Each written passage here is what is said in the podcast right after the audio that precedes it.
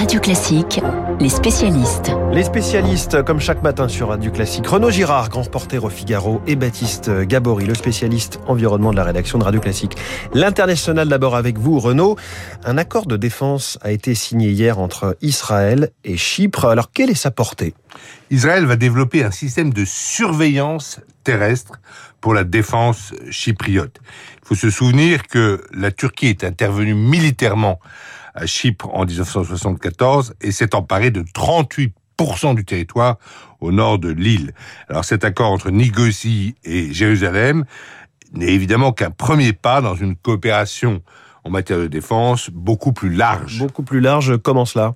Il va d'abord à sécuriser le gazoduc Ismed. C'est un projet de 1800 km de long entre Israël, Chypre et la Grèce. Les réserves offshore de Chypre et d'Israël en gaz sont considérables et ce gazoduc devra évidemment acheminer son gaz sans passer par la Turquie vers l'Europe. Le deuxième enjeu pour Chypre est de sécuriser un minimum ses euh, eaux territoriales et sa zone économique exclusive, parce que les navires turcs s'aventurent de plus en plus vers Chypre en envoyant des navires de forage dans les eaux grecques. Oui, est-ce que cet accord renforce la stratégie maritime d'Israël ah Oui, aussi, car Israël est en phase de confrontation avec la Turquie depuis l'épisode du Mavi Marmara en 2010. C'est un bateau qui convoyait dans un but de propagande islamique de l'aide humanitaire vers Gaza et qui avait été pris d'assaut par des commandos israéliens tombés euh, d'hélicoptères. La Turquie avait crié au scandale et depuis, les relations entre les deux pays s'étaient terriblement refroidies, elles se sont jamais réchauffées.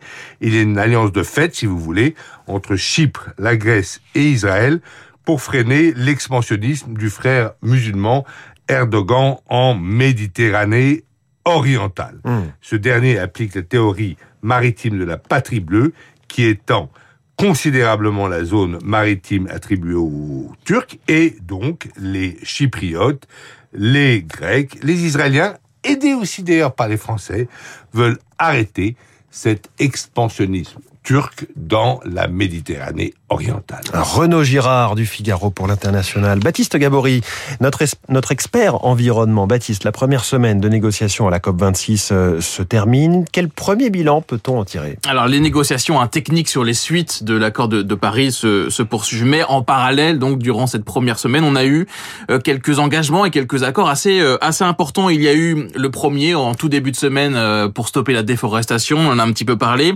Il y a eu cette accord euh, pour réduire de 30% les émissions de méthane, cet autre gaz à effet de serre euh, puissant.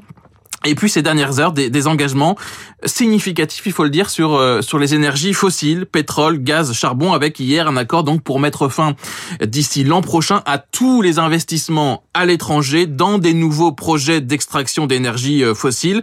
19 pays qui ont signé cet engagement, notamment les États-Unis, le Canada, donc des gros investisseurs. On a aussi des institutions financières pas la France hein, euh, d'ailleurs.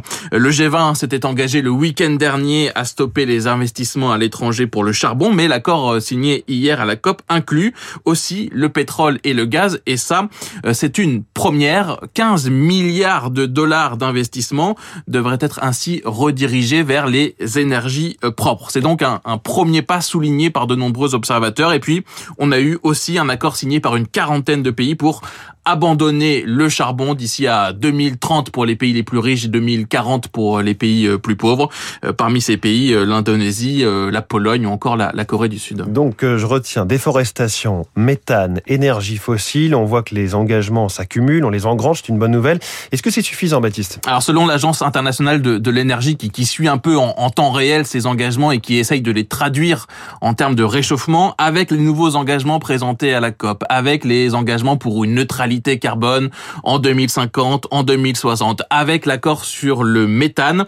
Tout cela nous mène vers une trajectoire d'un réchauffement de 1,8 degré à la fin du siècle. Ça veut dire qu'on se rapproche de l'objectif de l'accord de Paris, qui est de tenir le réchauffement à 1,5 degré.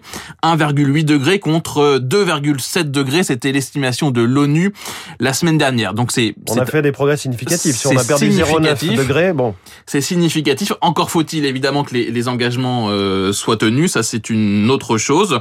Et puis le problème, hein, c'est que dans les accords qu'on a annoncés ces derniers jours, il manque toujours et encore des acteurs importants. Sur le charbon, on n'a pas, par exemple, la Chine, l'Inde ou les États-Unis qui sont les plus gros émetteurs. Forcément, ça réduit l'impact. Et puis les observateurs dénoncent aussi un manque de clarté. Là, ce sont des engagements, ce sont des accords, mais parfois on ne sait pas trop comment on va y arriver.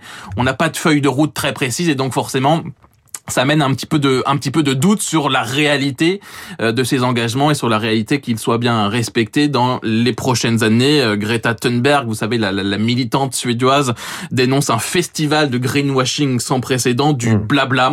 Les jeunes d'ailleurs manifestent aujourd'hui euh, dans les rues de, de, Glasgow. Demain, ce sera pas seulement les jeunes, c'est un appel à manifestation, à descendre dans la rue lancé par les ONG avec des manifestations qui sont prévues un petit peu partout dans le monde. Donc pour maintenir la pression sur les négociateurs et sur les, les politiques qui se retrouvent euh, à Glasgow encore ce week-end et la semaine prochaine. Bon, je retiens quand même 1,7 degré, c'est encourageant, même si vous nous aviez très bien expliqué, Baptiste, dans l'une de vos chroniques, 3 minutes pour la planète, à quel point chaque dixième de degré supplémentaire a des impacts colossaux, considérables et parfois irréversibles sur le climat. Merci Baptiste Gabory, merci Renaud Girard, les spécialistes de Radio Classique. Il est 7h46. C'est un homme dont le parcours criminel a terrifié et fasciné aussi depuis plus d'un siècle Landru, dont le procès commençait il y a tout juste 100 ans. C'est le journal imprévisible d'Augustin.